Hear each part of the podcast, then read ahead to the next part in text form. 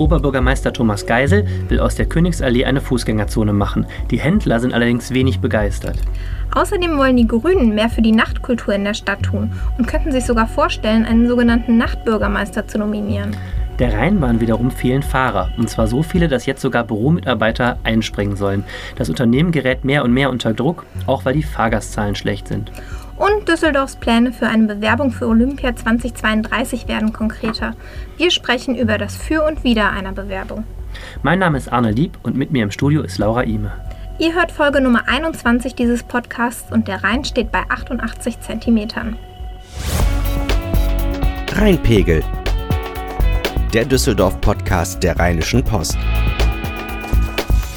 Was bewegt Düsseldorf? Wir sprechen drüber. Eine halbe Stunde lang kriegt ihr von uns jede Woche Hintergründe und Analysen aus Düsseldorf.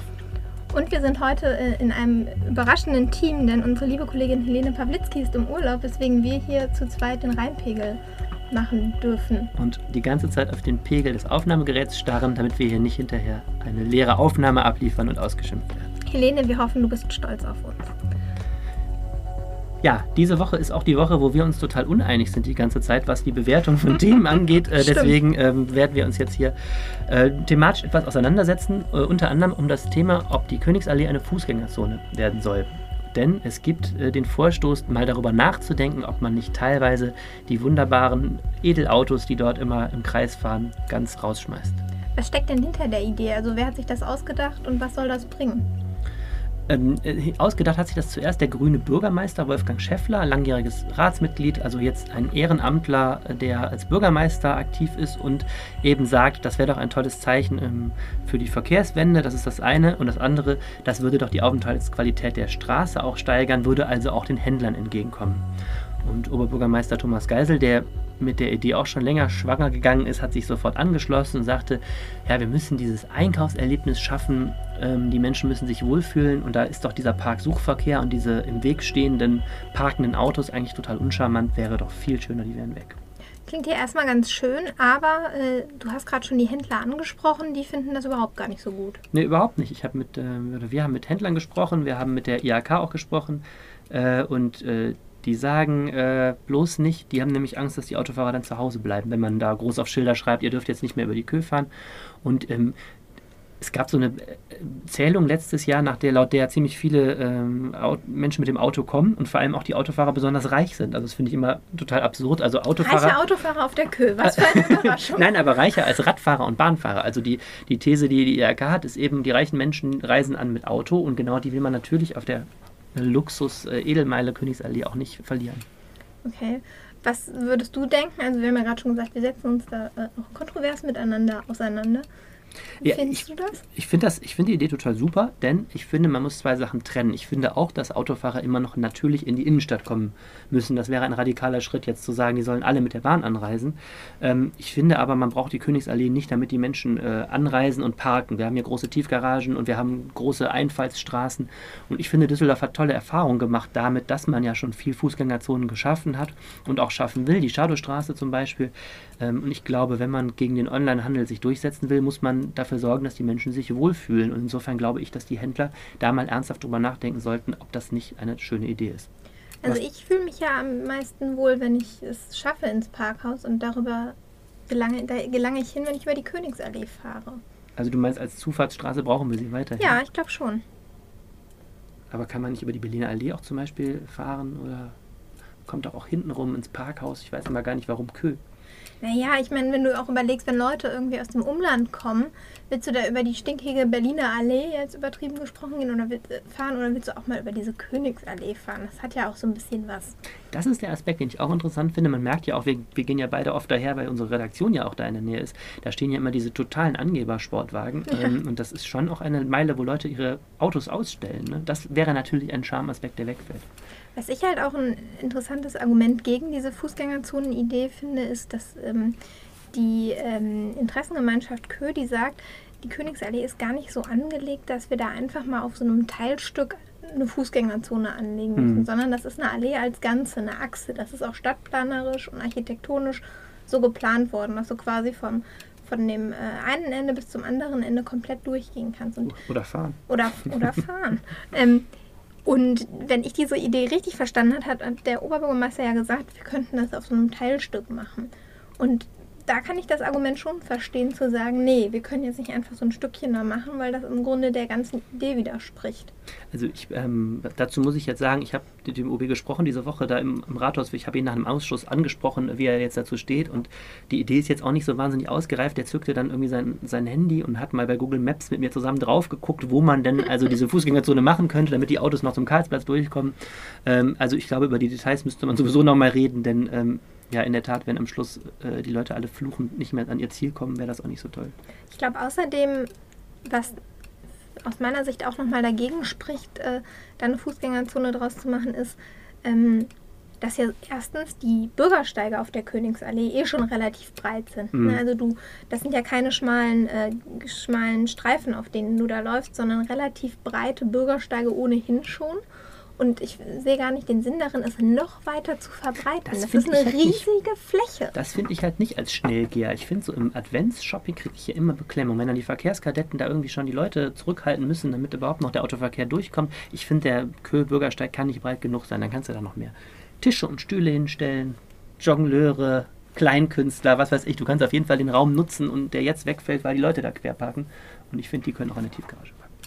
Okay, also ich sehe, wir werden uns überhaupt nicht mehr einig, was Aber uns fragt Thema sowieso keiner. Und wir entscheiden es am Ende sowieso nicht, sondern berichten drüber. Genau. Ja. Äh, du hast berichtet über ein anderes Thema, nämlich, ähm, dass die Grünen, die Düsseldorfer Grünen, jetzt die Nachtkultur retten wollen. Die ist ähm, offensichtlich bedroht und sich ähm, politische Schritte einfallen lassen wollen, damit die Leute weiter hier tanzen und in Kulturvereinen aktiv sein können, oder? Genau, also es sind im Grunde so ja, zwei Wege, die die Grünen da einschlagen wollen. Ähm, der erste Weg ist, dass die sagen, äh, gerade so kleine Kulturräume und kleine Clubs haben es unfassbar schwer in der Stadt. Gibt auch einige Beispiele, das Damen und Herren ist so ein Kulturverein. Das keinen kein Standort mehr hat momentan. Was, ne? Genau, was sucht und äh, vor, vor einiger Zeit, vor langer Zeit schon seinen Standort verloren hat und keinen richtigen mehr gefunden hat. Die waren an der, wo waren die Oberbilker Allee? Oberbilker Allee, im alten Friseursalon ja. und die mussten dann irgendwann raus.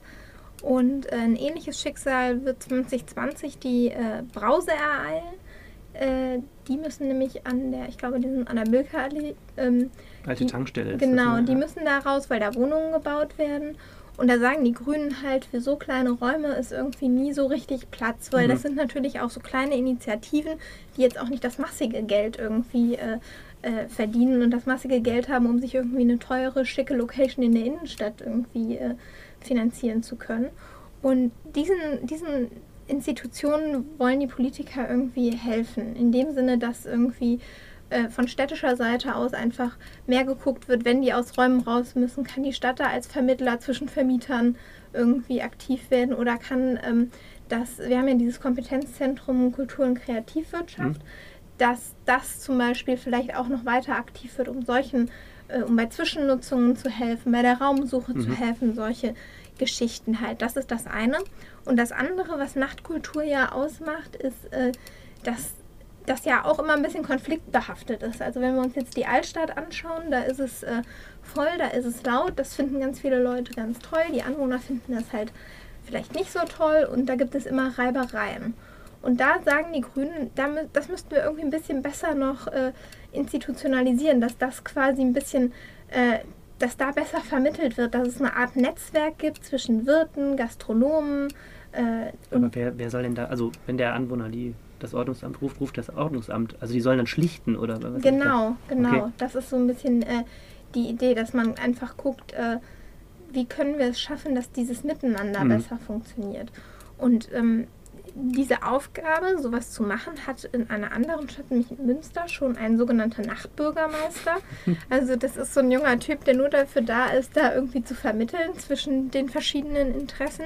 Und da sagen die Grünen halt, ja, als Fernziel könnten wir uns das auch mal für Düsseldorf so, vorstellen. Ich finde den Begriff so toll. Ich stelle mir das so vor, dass der immer irgendwie beim Einbruch der Dunkelheit seine Amtskette anlegt ja, und dann durch die Straßen stolziert. Geisel geht aus dem Büro raus und gibt ihm dann so die Amtskette und dann äh, kommt der da und... Äh, Aber wir kriegen noch keinen Nachtbürgermeister, so weit ist es noch nicht. Nein.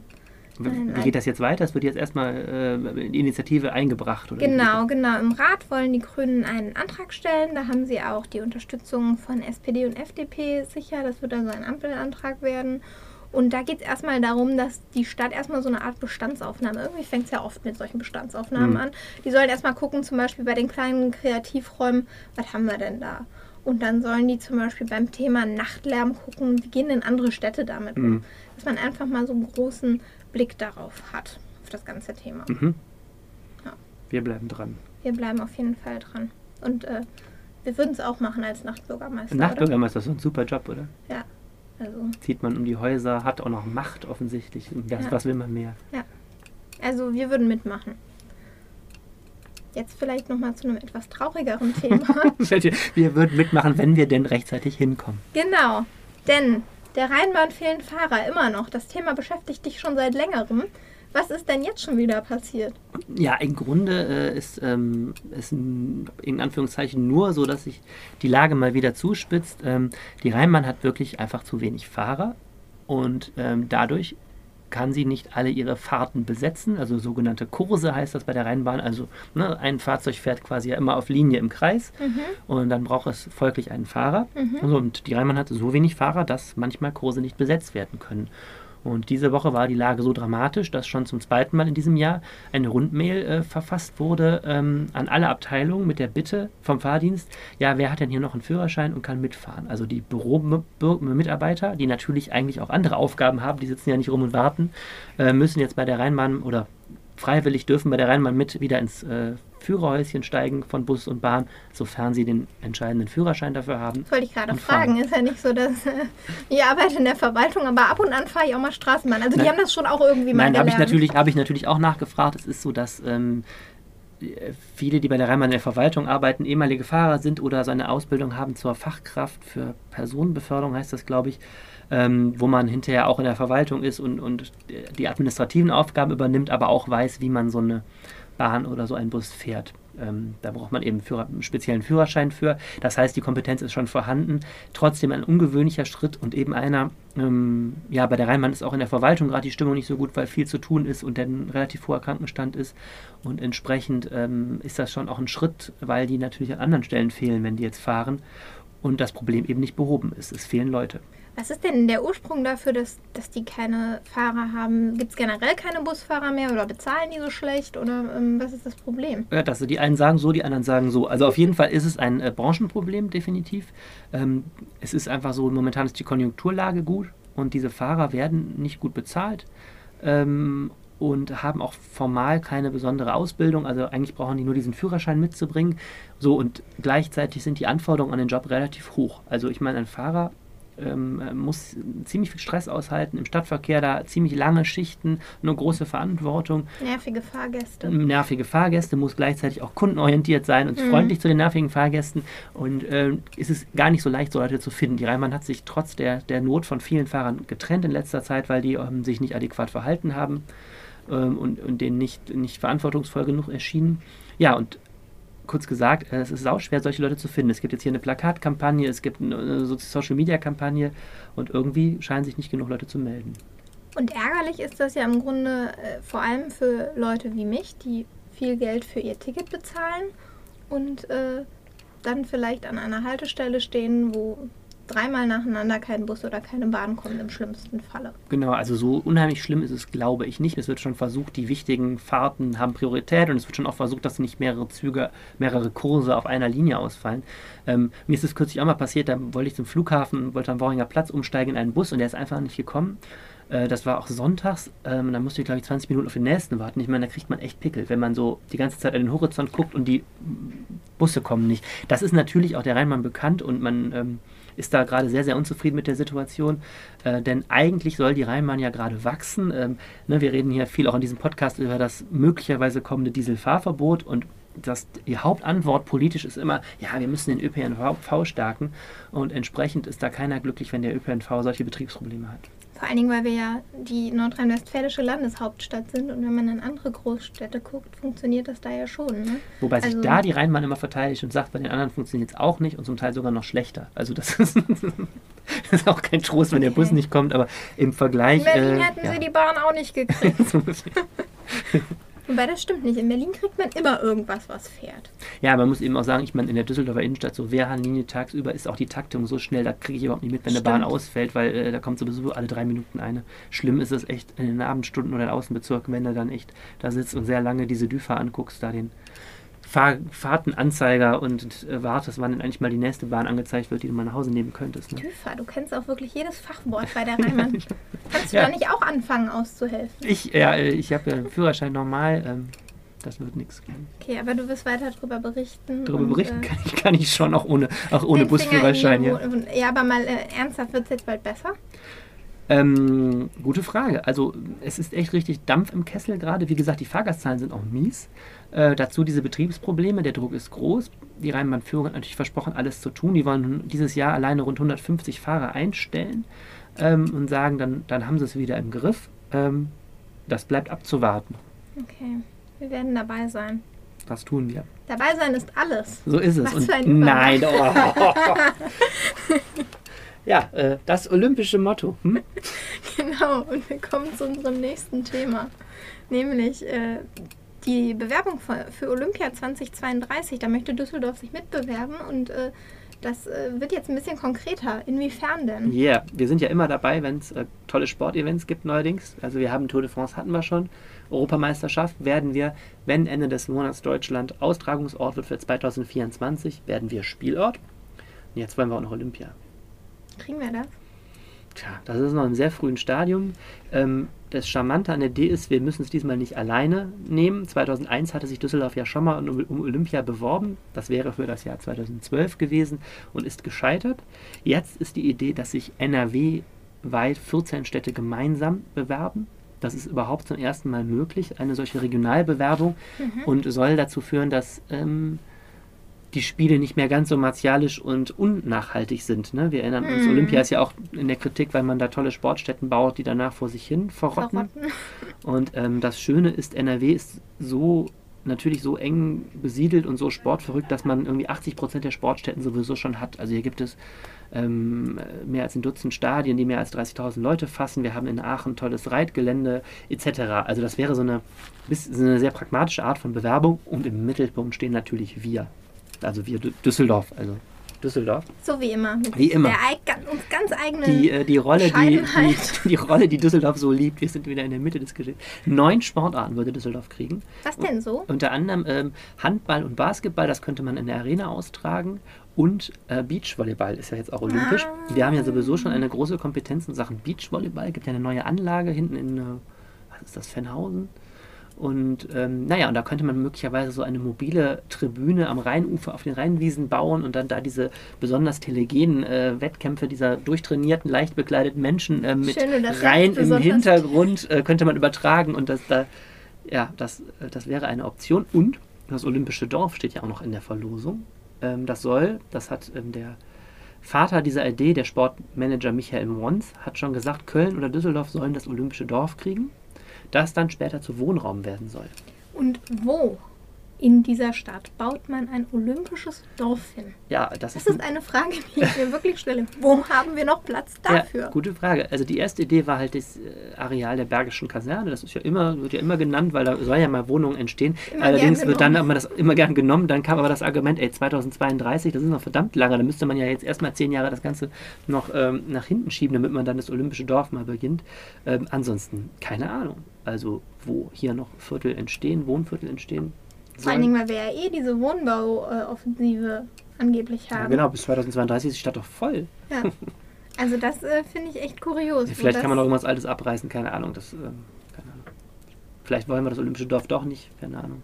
Wir wollen doch immer alles hier in Düsseldorf. Wir wollen alle. Aber jedenfalls ist noch ein sehr früher Status. Die Landesregierung findet es toll. Dieser Michael Mons ist der unter anderem der Veranstalter dieses, ähm, dieses großen Reitturniers in Aachen. CHIO, oder CHIO, so, was ich genau. immer Chio nennen Chio. will. Ich, wollte, ich habe gerade nämlich geschluckt, weil ich nicht Chio ich sagen weiß wollte. es nicht, weil das klingt so wie Chio-Chips Ja, Chio oder Chips, so. genau. All diese, ja, du weißt, dieses Reitturnier in Aachen äh, ist übrigens natürlich auch bekannt, weil er der Lebenspartner von Guido Westerwelle war. Ähm, und ähm, genau, dieser Mann, der treibt das Ganze nach vorne und ähm, macht das netzwerkmäßig ganz geschickt. Jedenfalls, ähm, du musst ja auch überlegen, die Städte mussten erstmal ausrambonen, wer welche Sportart kriegt und so. Bis jetzt scheint das relativ geräuschlos zu gehen. Und jetzt muss erstmal das Deutsche Olympische Komitee ähm, bis 2020 sich überlegen, ob man den Hut in den Ring wirft und dann wird das international vergeben, wie das so üblich ist. Ähm, ich glaube, 2025 würde erst die Entscheidung fallen und dann 2032 wird die olympische Fackel durch äh, über die Oberkasseler Brücke getragen oder so.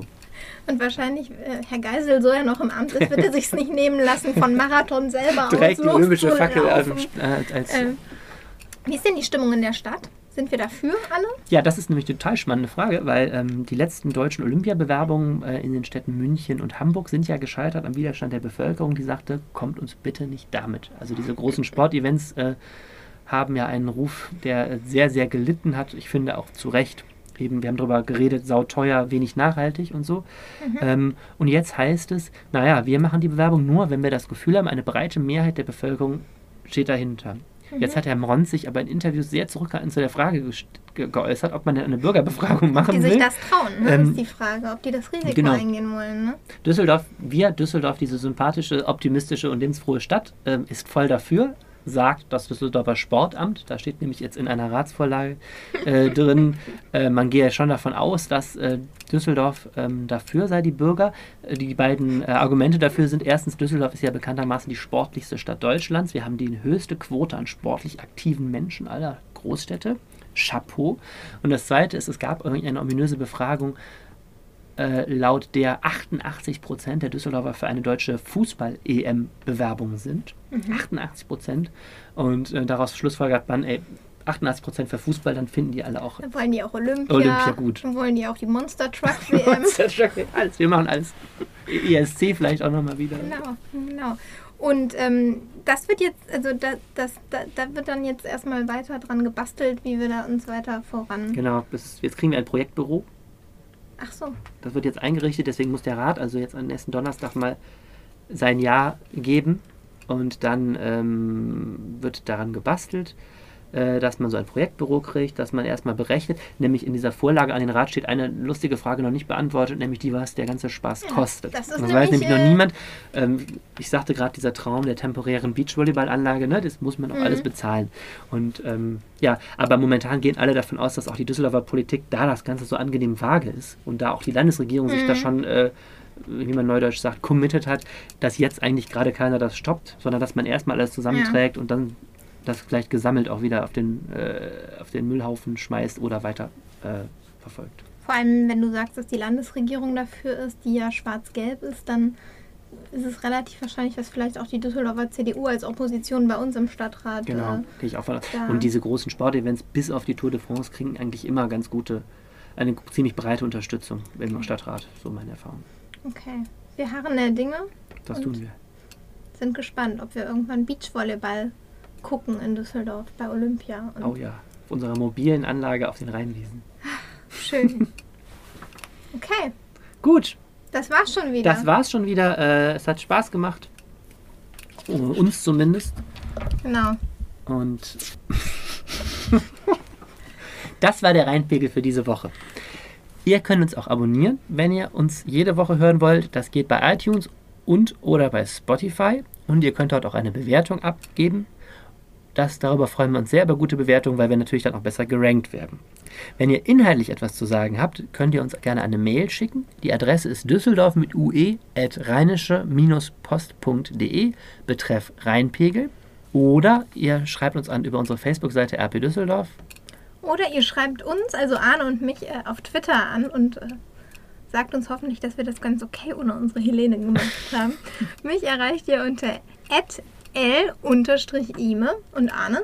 Unter Arne Lieb in einem Wort. Ja, viel einfacher als bei mir der Twitter-Name. Ja. So ist es. Wir wünschen euch eine schöne Woche. Und bis zum nächsten Mal. Mehr im Netz. Alle Nachrichten aus der Landeshauptstadt findet ihr auf rp-online.de/düsseldorf.